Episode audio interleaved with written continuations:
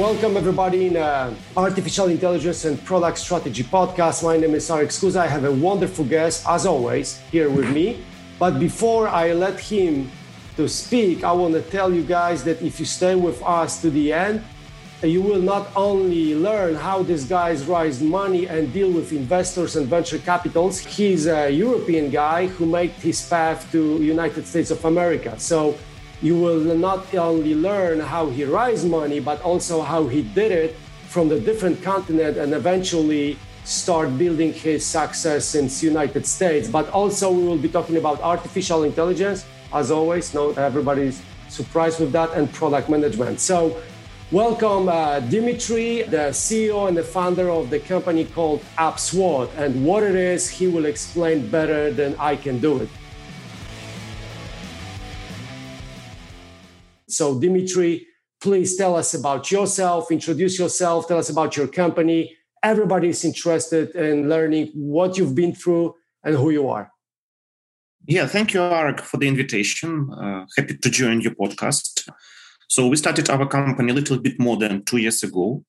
Uh, recently, we announced our 4.3 million seed round in the US, led by several VC, independent community bankers of America, one bank, and something around 60 angels, like uh, COO of Klarna, uh, president of uh, American Express, uh, lots of people from Google, lots of people from Oracle, so lots of influential C-level executives that were building and are building right now the biggest financial corporations. Almost all of them are publicly available at our website. So we are fintech. Uh, right now, we are 52 guys in the team, so we are growing pretty fast. We have a little bit less than 40 financial institutions working with us, like uh, mm-hmm. M&T Bank, uh, MasterCard bought our technology recently. We are working with the banks both in Europe and in North America. So our technology is something, you know, like what we position as Mint for businesses. People in yeah, the US, they know like Mint. tell you, I would love to ask you for explaining what is it. That's certainly a complicated and complex stuff you guys do successfully. So spend a little bit time right there, Dimitri, and tell us what you guys doing, what's the product, what's the value proposition, all the stuff. There are lots of technologies that are serving consumers like you and me globally. It's well-known market. People know what to do. There are so many challenging banks so many fintechs and so many banks serving consumers there is a huge experience in serving corporates as well but there is the gap between these two segments which is called small and medium-sized businesses mm-hmm. so in any developed country like us canada poland this uh, segment creates the most of GDP, the most of the jobs, but no one knows how to manage them efficiently. For example, to provide the loan to SMB cost as much as providing loan to the corporate, but the margin is dramatically lower. Serving businesses with personalized support, even automated support, is tremendously expensive. Mm-hmm. So we decided to focus on this segment and give more data that will help both bankers and businesses perform better. So we created the solution which we position as mint for businesses in the US, white label technology, white label add-on to online and mobile banking that will offer you, Arek, connect your data to M&T Bank, connect your QuickBooks, connect your Salesforce, connect your PayPal, connect your Square account, connect your merchant account on Amazon or Shopify. We support more than 120 apps as of now. Mm-hmm. So you connect your data to the bank and you will ask me, why should I do this, Dmitry? Mm-hmm. And the answer is very simple because you will get faster access to the loans. You connect your financial data to the bank so that oh, the bank doesn't need to ask you to prepare the documents to go to the branches to stay in the lines. You provide access to the data to simplify the process of approving and applying for the loan. Working capital, leasing product, commercial credit card. But the biggest value is coming on the top of this so when you connected all your apps, the data from these apps will be transformed into actionable insights, accurate cash flow forecast, proactive advice to help you, Arek, and other businesses perform better through your bank. Okay. So the bank will highlight for you that, for example, you invest lots of resources in Instagram marketing campaigns, Facebook marketing campaigns, and Twitter marketing campaign, while Instagram is much more efficient comparing with others and the bank will explain why this insight is generated in a very understandable form through the stories, through the texts, so that if you don't have any financial background, if you don't have any business experience, you will know exactly what is happening with your company and what should be done. Or, for example, the bank can highlight for you why your sales on Square are dropped and what you should do next to solve this problem. The bank can explain you who is not efficient in your sales department and why. The bank can explain you what will happen with your cash flow in the next six months the bank can highlight for you which are invoices not yet paid. Everything thanks to your data connected to the bank and so, transformed into understandable stories. This is pretty cool. So I can offer my data to different financial institutions so they can be like a snapshot about me. So basically, it's kind of like building a scoring, right? Like putting me in the metrics and see not what I can afford, but how they can help me to afford stuff. Am I right? Um, yes, but not only to buy something. Yes, like for example, MasterCard bought the license on our technology. Very soon, all the merchants in Europe will have an option to connect all their data to MasterCard website because mastercard is not only the place to accept payments mastercard is the place to make business decisions right. when you connect all your data mastercard will help you to plan the next best step they will explain you what was happening with the company what is happening with the company and what will happen with the company okay 74% of the businesses in europe and in north america they don't have any experience and education to manage the companies they don't have resources to hire professionals. So you help others to make a decision if that company as a vendor, partner, or investment target is a reliable one, right? Like something that you can trust. Yes, but we need to push you to connect the data. So we can't give the value to the bank until you connect the data. So everything is starting with you. You are in the heart, in the center you are as the small business owner consider your bank as not only the place to store money or get the loan the bank becomes your business cockpit right. to make any business decision so when you connect the data you create one stop shop for all your business needs marketing sure. sales operations financials sure. and the bank gets all regulations compliant access to your data sure so sure. this is win-win for both sides Dimitri, tell me how you guys came up with this because to me it's uh, brilliant, the same time complex. It's not like building a dating app that will connect people differently or opening the API for uh, sucking up data and recognizing cats or dogs. This is something more complex.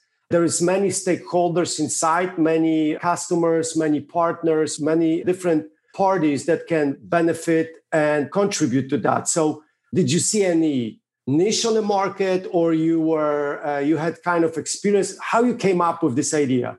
Originally me and my partners we are bankers. Uh, i spent a lot of time in debt collection business and the biggest problem that we were facing is the lack of information so uh-huh. like uh, the client got the loan he never gave money back sure but five years passed we don't know anything about this client anymore the five years ago i created the first company uh, we started in poland Okay. Uh, we raised money in Poland from SpeedUp and BValue. You know both funds.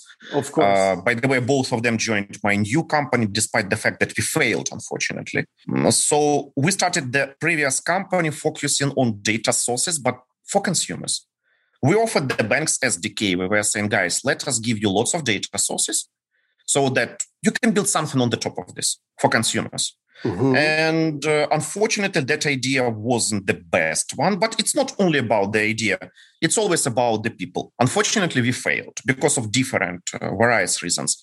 But that was a huge experience for us. Mm-hmm. Like, you know, in the US, VC are saying that if the startup failed and they launched again, that means that someone paid for their experience. Thanks mm-hmm. a lot mm-hmm. to these guys. Right. So right now the chances of building the second company are much more high. So having experience with the previous company in Europe, uh, having the support of the VC that invested in us and failed with us. They joined us again.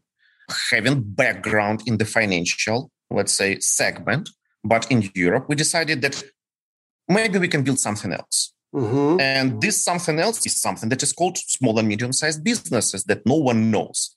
And we scaled our experience to the new point, which is saying us that given that data is not the solution, we need to build the products based on the data. mm-hmm. to give ready to use solutions so that the banks don't need to invest resources. Sure. And this solution should help their clients. This solution should help the banks.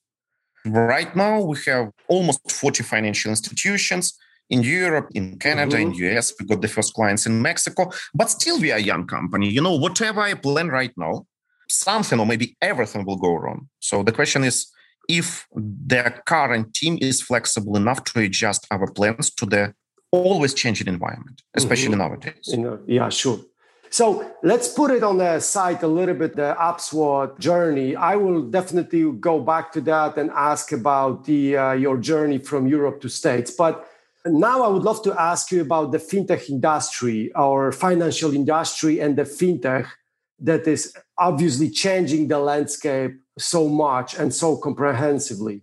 What do you think about the fintech industry right now? Are we going to live in the world where there are no banks, or are we going to live in a world that the bank is not going to be a bank anymore? It's going to be more like a platform or something that is has a, smaller power than we used to have. So, what's your take on that?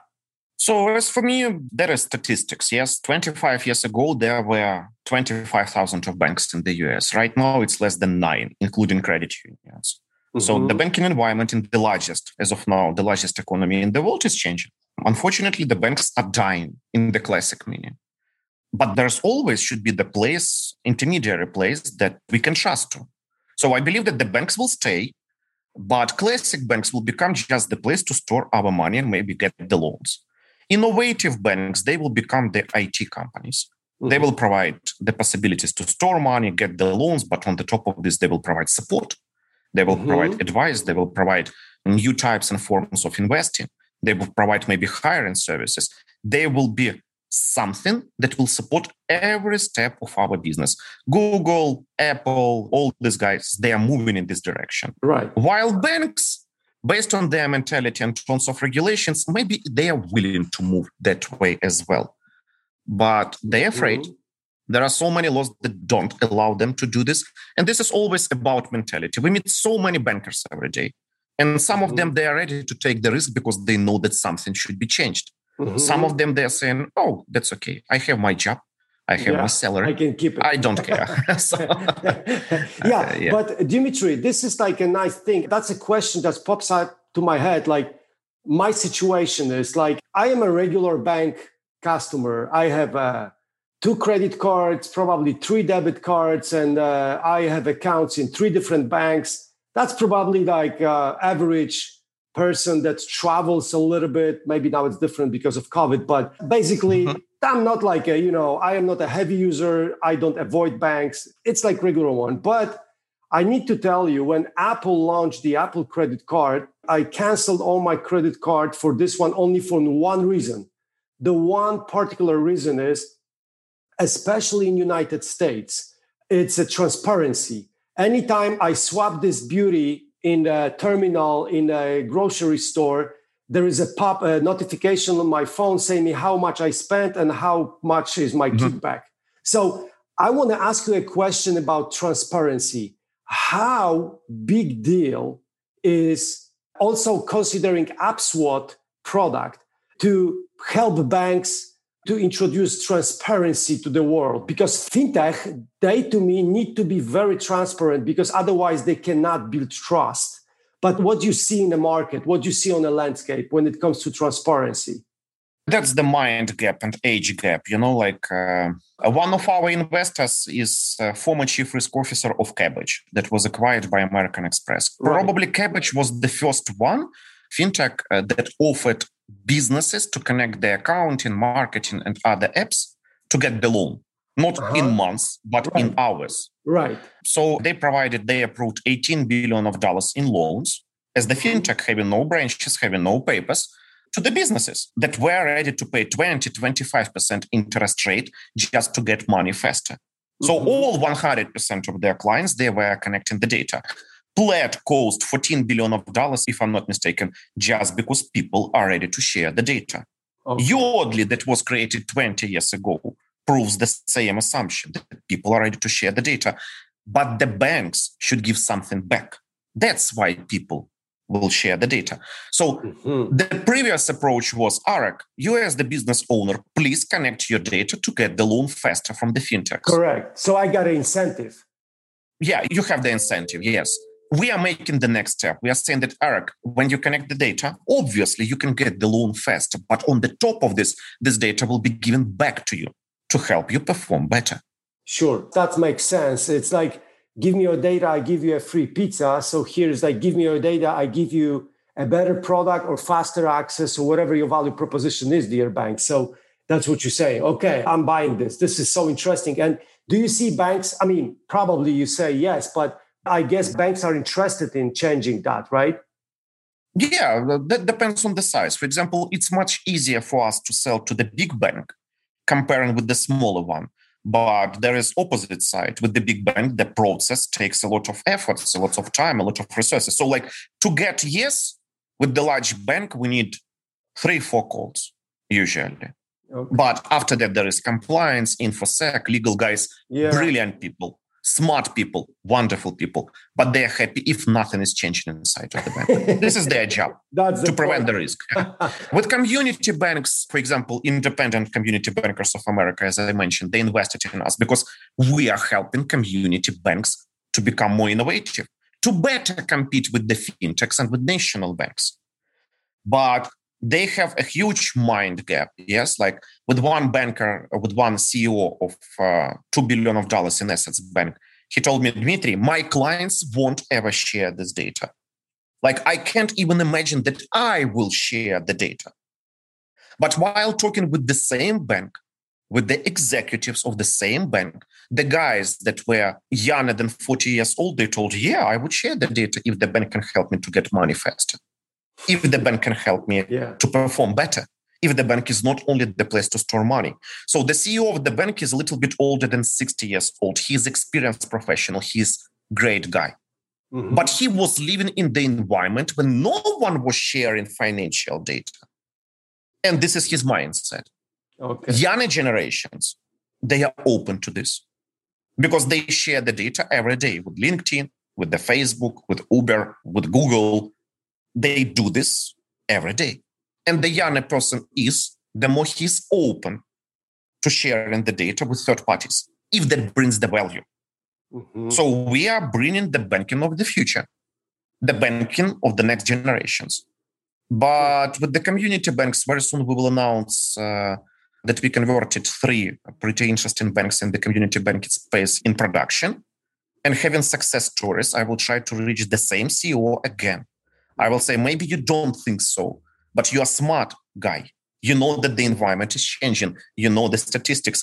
Talk with your colleagues. They gave us the chance. They are happy with our product. And I believe that will help me because in the US, you know, the most important is credibility, is the trust.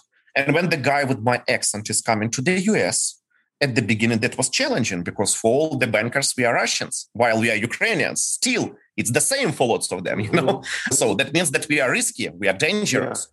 We are solving this problem through the credibility of the people who invested in us, that you can mm-hmm. see at our website, mm-hmm. uh, through the VC that invested in us, through ICBA, through the happy clients in Europe and in North America. But with community banks, uh, if I don't have other community banks happy with us, it's very difficult to change the mindset of the decision makers, those that are a little bit, let's say, maybe not old school, but thinking in an old fashioned way. Mm-hmm. Mm-hmm. That are risk aware, let's say, yeah, you know, yeah, that yeah. are not open to all possible risks and all innovations. They want someone else to be the first one to try. Sure. When I'm listening to you, it sounds like you were born for this job. I mean, there's so much energy and passion in, in what you're saying and how you understand the landscape that actually this is i think good point to get back to upswot. And i want to ask you about journey from europe to united states. If i may ask you about how you made it what you've learned from moving from europe to states. And if i am not mistaken you guys are based in north carolina right yeah, that's correct. We started our journey in the US from San Francisco, but right now we are in North Carolina. Yeah. Right. So tell us, please, now about your journey from Europe to States, what you've learned, and also why North Carolina, while everybody is uh, running to Silicon Valley and whatever. Tell us about this. we are the fintech. The largest country from the fintech perspective is the US. Right. So the most of the money for our culture, let's say, there is the US. There's obviously China, Asia, you know, but this is too far away in the mental meaning, you know, like in the cultural gap. So US is obviously the best place to build your own company. I don't say like I love Poland. Poland is the great place. My previous company, we got the grant from Poland. My current company, we won the grant from Poland uh-huh. Prize. Yes, Poland right. is definitely the next huge European economy. And Poland will grow. Wonderful culture, wonderful mentality, brilliant people. But still, Poland is small comparing mm-hmm. with the US. So, having experience in Poland, having experience with the Polish VC, we understood that it's better to start with something huge to compete with the largest companies, with the most brilliant people. And the most brilliant people, they are coming to the US, they are coming to the Silicon Valley. We started from the same place. We applied to the acceleration program in San Francisco. Mm-hmm. I don't say that we needed that program.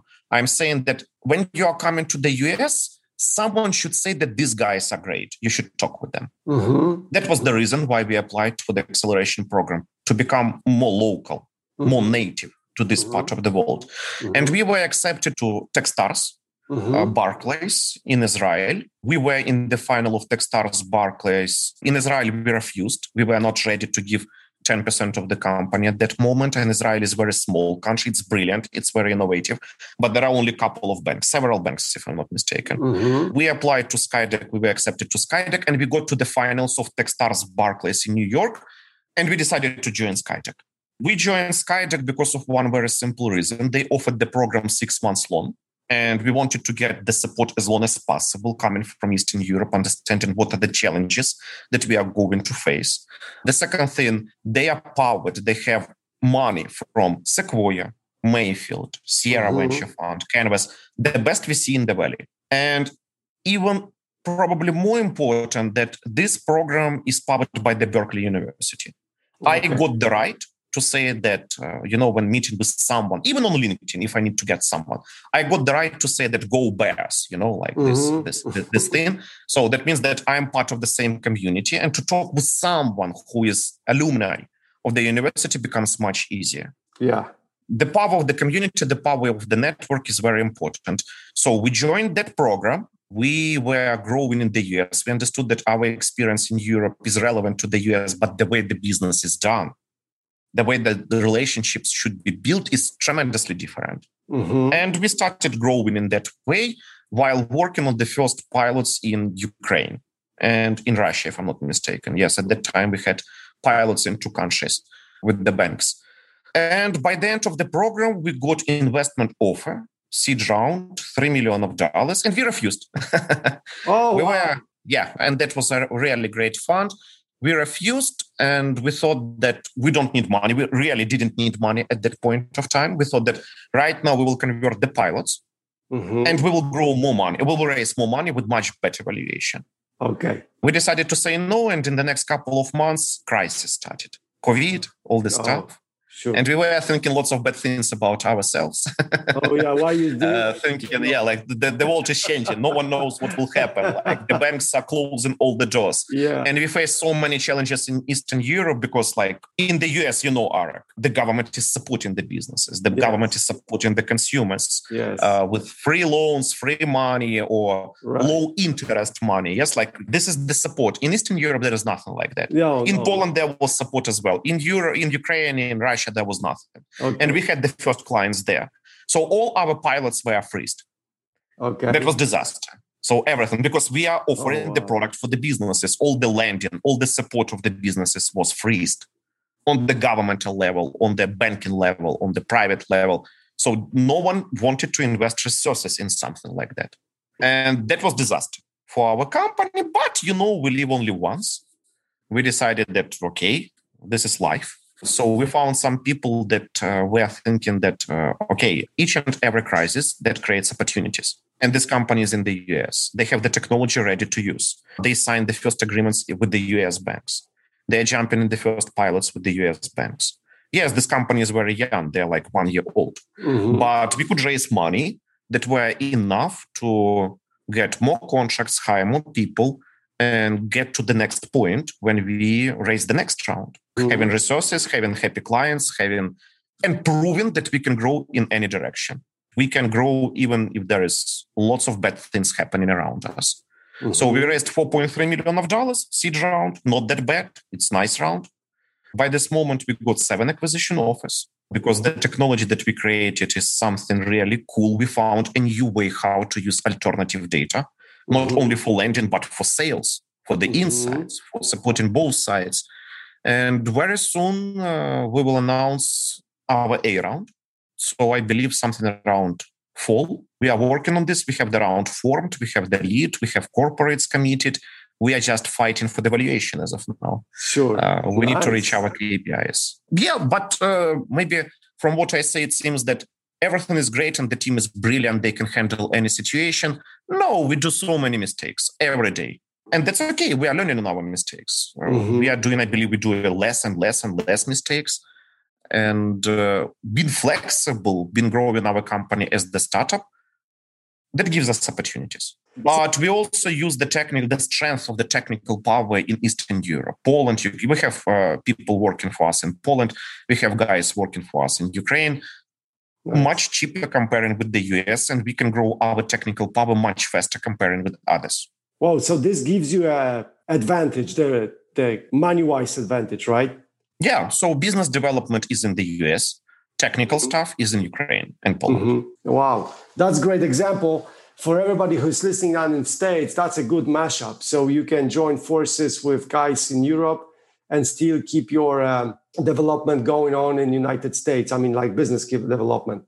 Dimitri, you started not only one but a few companies. Now you're building team, you're growing, you are approaching the Series A. By the way, congrats. And uh, all the audience and listeners, please keep the fingers crossed and uh, check back with upSWOT this fall uh, for the news. And then mm-hmm. I want to ask you about experience in management. You are responsible now for a fast growing fintech. I want to talk about product now. Your product is not the app for checking weather or something that it's easy to grasp and you are on a B2B space, helping large, dealing with large companies, what tricks, hacks, and guidance you could offer to product managers which want to build a strong product which is designed for uh, fast growth like upSWOT? Oh, this is uh, this question is better to ask my partner, who is our CEO, and for now he is also chief product officer. Mm-hmm. He has almost 20 years of experience in managing product teams in the largest system integration companies in the banks.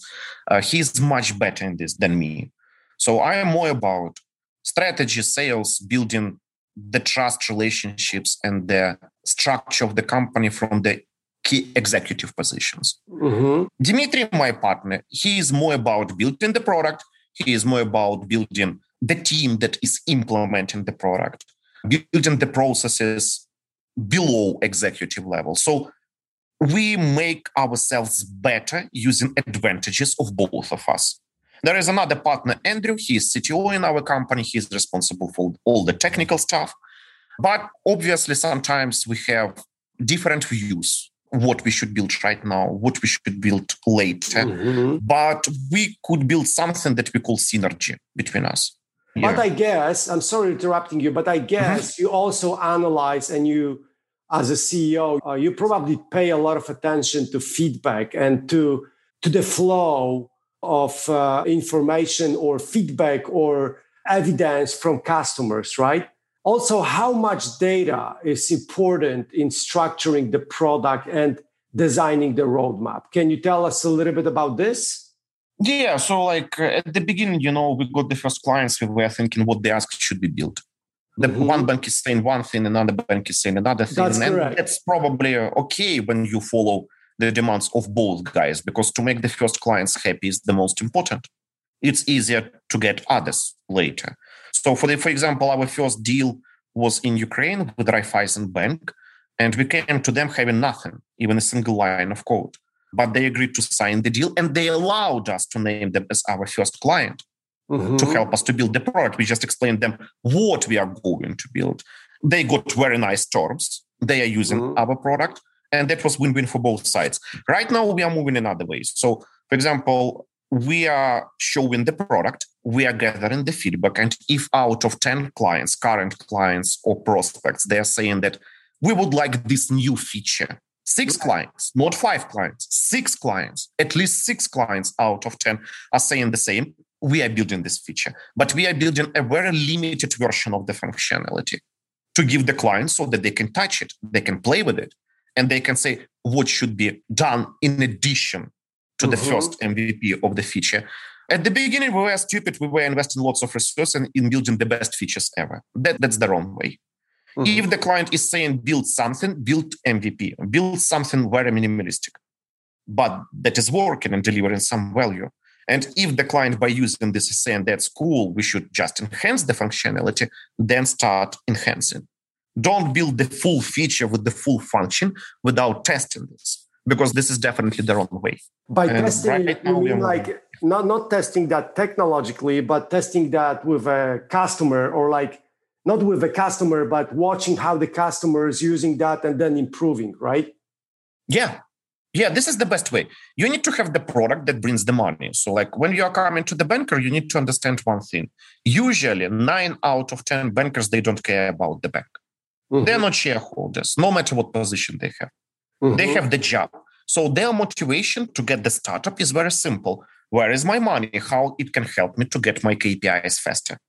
Because if I get my KPIs faster, if I enhance, if I can achieve more than I promised, that means that maybe I will get the next position, maybe I will be promoted, or maybe my bonus will be better. On another side, he's thinking that, okay, if I give the chance to the startup and mm-hmm. I'm wrong, will it damage my KPIs? Yeah, damage my bonus. Mm-hmm. Uh, maybe someone with whom I'm competing can get my position or the next position. So they're just thinking between the value and the risks. And they are great people but they are not the founders, they are not the shareholders. Sure. In any case, they are thinking about their success. And that's normal. That's okay. That's fine. Yes, like that, that's absolutely fine. So when you're coming to the banker, you need to prove that your technology is valuable. These clients are happy with you. This product can bring you $5 on each dollar invested. Mm-hmm. This is how you can achieve your KPIs faster.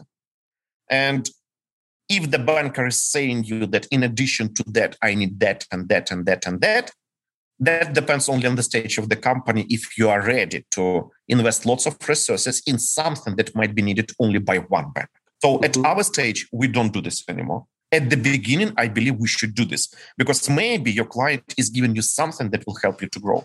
Mm-hmm. Maybe he is wrong, but you need to get this first client. Sure. No matter how much it costs you. Sure. So speaking about this, uh, you talking about KPIs and things like that. I want to now jump into the upSWOT journey again. How the product development, the product progress, the product adoption by your customers was important to rise your seed round. Was it like all the investors they primarily believe in the team and your vision, or the product performance was important as well, or both, or different things? That again depends on the stage. When you are coming with the first pilot clients, no one cares about the pilot clients. Pilot client is just the confirmation that there is something, something. Okay. And everyone knows that no matter what we plan, no matter what we are building, in one year, that would be another product. Okay. And to get to that next point of another product, the only thing that can do this is the team. So when you are pre-seed or even seed stage team, company. Everything is the team. The team is the main, is the most important. Only okay. the team matters. Nothing okay. else matters. Okay. So when you are between seed round and A round, you need to prove that this team is capable to deliver the revenues. That what they decided to build based on their experience at the pre-seed stage and seed stage proves to be valuable. It can grow the revenues. And the most important, like on each dollar investments, how many dollars can we generate back? But again, there is still lots of questions about if the team is capable to build the processes, if the team is capable to hire relevant people, if the team can inspire the team, if the team can inspire VC, if the team can build something that easily scalable. This is important. But there should be the vision where the team is going, what is the plan, how huge the market is, and how huge the piece of the pie might be achieved by this team and by this company developing this product. At round B, there will be only numbers. founders become not that level important. Mhm. Founders can be those people who should find people better than the founders. Actually, we are doing this every day. We are trying to Mhm. find people better than me, better than my partners, Mhm. uh, Mhm. because maybe one day we will understand that our involvement, our experience is not enough to get to the next stage. That would Sure. be very difficult to accept. Yeah, probably. Okay. But this is only our fault if our company is growing faster than we can grow. And we need to find those people who might be might be not the best people to build the startup, but they are the best people to build the corporation. Sure. It's another mindset. Mindset. Yeah? Sure. Artificial intelligence. Is mm-hmm. there something like that in the upSWOT product? How artificial intelligence is helping, or maybe not, in your company to achieve goals or be better products? Is it AI so helpful, like all these reports from McKinsey, BCG, and others are stating and convincing are all this like something that is well helping but it's slowly developing do you guys use ai and intelligent algorithms in your product if you can share tell us please about this because definitely ai in a data and uh, driven business like yours is something Yeah, in our case, we have machine learning. We don't have AI. We train the models based on the performance of our clients and performance of their clients. So, like, meaning that we analyze how the bankers are using our technology, if we are generating for the bankers right sales and Mhm. risk insights, if they're useful, if they're helpful, and we build our models based on this. And the same, we monitor how Arek is using our insights, which apps he connected, if he's following recommendations that we do. And based on this, we train our models. So we have ML, machine learning. We don't have AI. In our team, there is like maybe maybe we are wrong. We don't believe that AI in full meaning is currently possible to develop okay with the current level of the technologies. We believe in ML, but not in AI. But maybe we don't know these uh, technologies very well. Sure. So machine learning, I guess you you digest a lot of data to get some insight, but do you also get that insight from machine learning, that output for your product improvement, or is uh, is that something that helps you to improve? Uh, as you said, like we analyze Arek to help Arek, or we analyze a company to help this company, but as an upSWOT overall, as a platform, as a product, does it also benefit from machine learning? Yes, of course. Like we are about insights. We are about like analyzing Arek, who is, let's mention, two million of dollars in revenues, Mhm. based in Oklahoma, and he is the farmer. And we drive insights to Arek. We are saying that Arek, like you need to think about your cash flow because in six months you will have problems. You have some problems with your marketing, like some things are happening with your stocks, for example. And we see what Arek is doing we see how Arek is reacting on our insights because Arek, we have access to your QuickBooks, to your Salesforce, to your Instagram, to everything. Mhm. We know how you react on the insights. We know when you push the button. Like we can deliver the insight to you regarding your cash flow forecast. And after that, we know that you saw this insight and we see how your behavior is changing and we Mhm. see the trend. The next thing that we do, we need to find someone similar to Arek. Mhm. We need to find, for example, Alexander to see that if Alexander is the same farmer, 2 million of dollars, 13 employees based in Oklahoma, if we deliver the same insights to Alexander and he will follow up our recommendations, will be the same trend, will be the same pattern there. Mhm. If we see that the same outcome is delivered to Alexander and Arek and they are similar businesses, and these insights, both of them, they were used in the same, let's say, sequence, Mhm. that means that we have the model to scale. And Okay. we are looking for, for John and we are looking for Max, and we give them the same insights. Later, we see what, what the guys are doing, how their behavior is changing, and we give more personalized insights. And this is when machine learning is coming on the stage Mhm. because we can make these insights more personalized based on the trends, based on the patterns. By comparing efficiency of the insights in our case, Alexander case, John case, and so on. So our goal is not to give the insight. Our goal is to give you understandable business plan. Right. What should be done? When should be done? How should be done to achieve your next milestone, to grow the revenues of the company by $500,000 more in the next six months. When we can give you this really understandable and simple roadmap divided into the steps, we change the world. Right. And we are going that way right now. That make a lot of sense.